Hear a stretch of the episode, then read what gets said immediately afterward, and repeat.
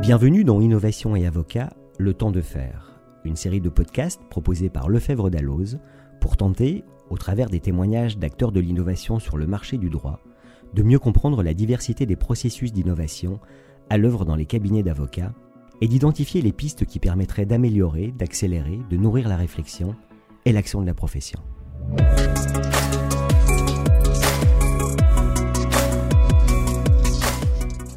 La diversité de la profession d'avocat est une richesse. Et au cours des différents chapitres qui jalonnent nos podcasts Innovation et Avocat, le temps de faire, nous avons pu constater les efforts qui pourraient être réalisés dans l'avenir. Reste que, déjà, certains confrères et acteurs du droit innovent. Pour partager leur parcours et identifier les idées que vous pourriez vous approprier, nous avons invité Marie Duhaut, avocate au barreau de Toulon, créatrice d'Entre Confrères. Bonjour Marie. Bonjour Laurent.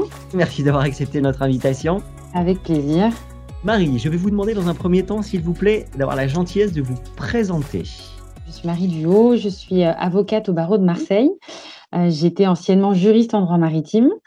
Je suis euh, également réserviste dans la Marine nationale depuis des années. Et j'ai passé le concours du CRFPA sur le tard. Donc, j'ai été avocate au barreau de Marseille depuis trois ans et demi, en droit maritime et en droit des affaires et je suis fondatrice de la Legal Tech Entre Confrères, qui est à destination des élèves avocats et des avocats, hein, de manière générale dans toute la France. Merci beaucoup Marie. Est-ce que vous pouvez nous dire pourquoi vous vous êtes engagée sur le chemin de l'innovation? Déjà, c'est parce que j'aime ce qui sort de l'ordinaire.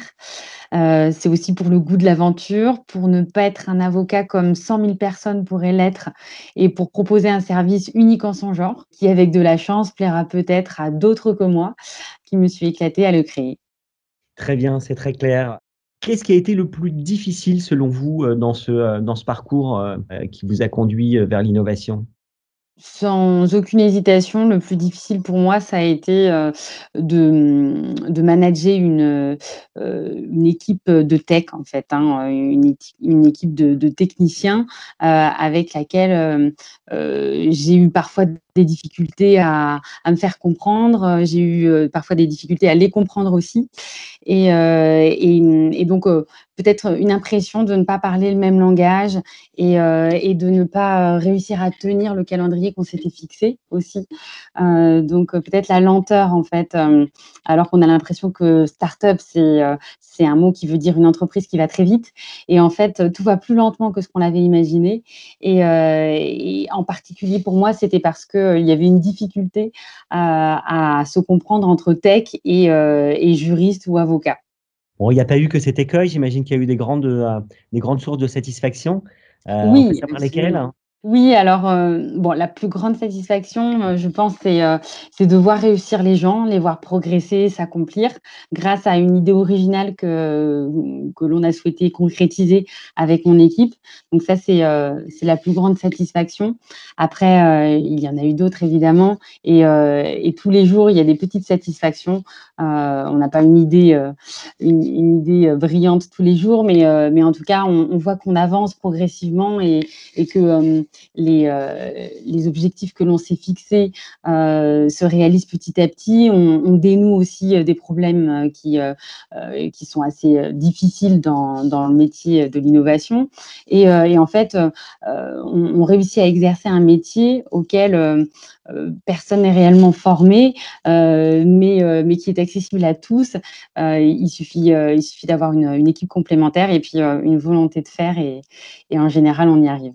Ben justement, vous parlez de formation. Est-ce que, euh, apparemment, vous avez l'air critique. Est-ce que vous avez l'impression d'avoir pêché en termes de, formation sur la préparation à ce que vous faites aujourd'hui? À mon époque, en tout cas quand j'ai fait euh, l'école des avocats, euh, ça n'était pas du tout proposé.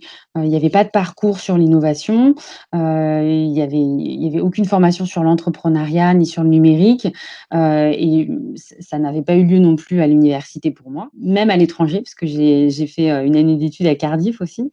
Et donc, je me suis formée un, un, peu toute seule, mais surtout grâce à des incubateurs que j'ai intégrés.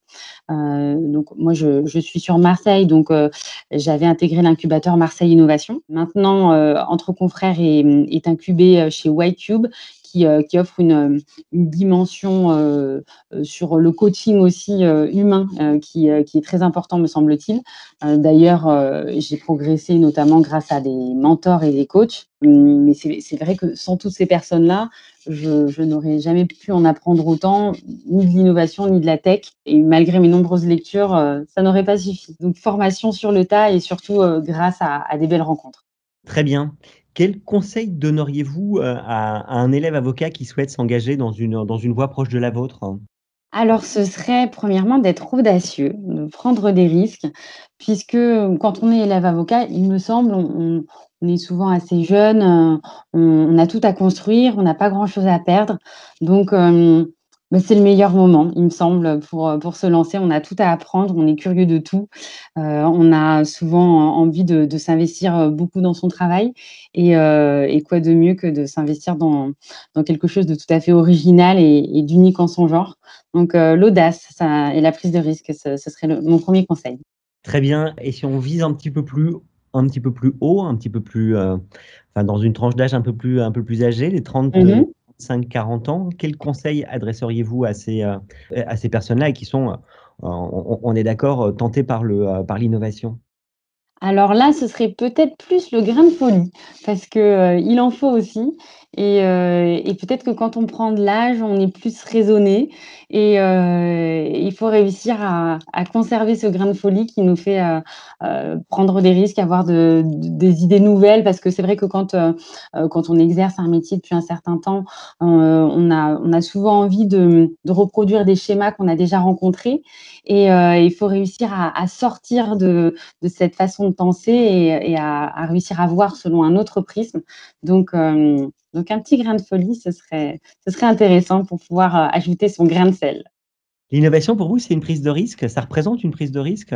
Alors euh, oui, le, risque est évident, mais euh, je, je, pense qu'on peut le modérer et, euh, et surtout, ce, qui est, ce qui est important de faire dans l'innovation, si on le peut, si on arrive à se, à se freiner, de ne pas investir, il me semble, trop de temps, d'argent et d'énergie dans un projet avant de le tester. Donc il faut, faut d'abord, à mon sens, le tester en mode pilote pour voir si le marché répond, s'il y a un réel besoin on, propose des solutions qui sont attendues euh, ou qui plaisent avant de, mettre le paquet. Et euh, si ça fonctionne, eh bien, on, y va carrément. Euh, et sinon, on, essaye de, trouver l'angle sous lequel on pourrait proposer une, solution qui serait mieux perçue par, par les prospects ou les clients. Donc, pour moi, cette dimension-là est assez importante. En fait, ne pas prendre des risques à, 100%, mais de façon plutôt modérée pour tester l'idée avant de, s'y plonger à 100%.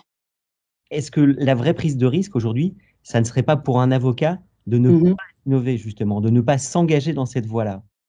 Effectivement, ce, serait une, prise de risque puisque Aujourd'hui, en fait, euh, le, métier tel qu'on l'exerce, euh, il sera certainement bien différent dans quelques années. Et, euh, et si on n'essaye pas d'adopter un état d'esprit qui nous permettra de, de, se transformer, à un moment, on sera certainement bloqué euh, et, donc, euh, c'est vrai que c'est certainement plus risqué si, euh, on veut continuer à exercer ce métier, en tout cas, de ne pas s'intéresser à l'innovation et à la transformation du métier, puisque hum, à un moment, on risquerait de, de le regretter et de ne plus pouvoir se former sur le tas parce qu'on aura trop de retard par rapport aux autres. donc, hum, euh, même si on, s'y intéresse 30 euh, minutes par semaine, c'est déjà beaucoup euh, et, ça nous permet d'être à la page. Donc une, veille, en tout cas, sur, sur, ce qui, sur ce qui se fait dans la transformation du métier me paraît vraiment important. Merci Marie pour votre peps et votre enthousiasme qui, j'en suis sûre, sera communicatif. Je l'espère, avec plaisir en tout cas. Très bonne fin de journée. Merci vous aussi. Au revoir. Au revoir.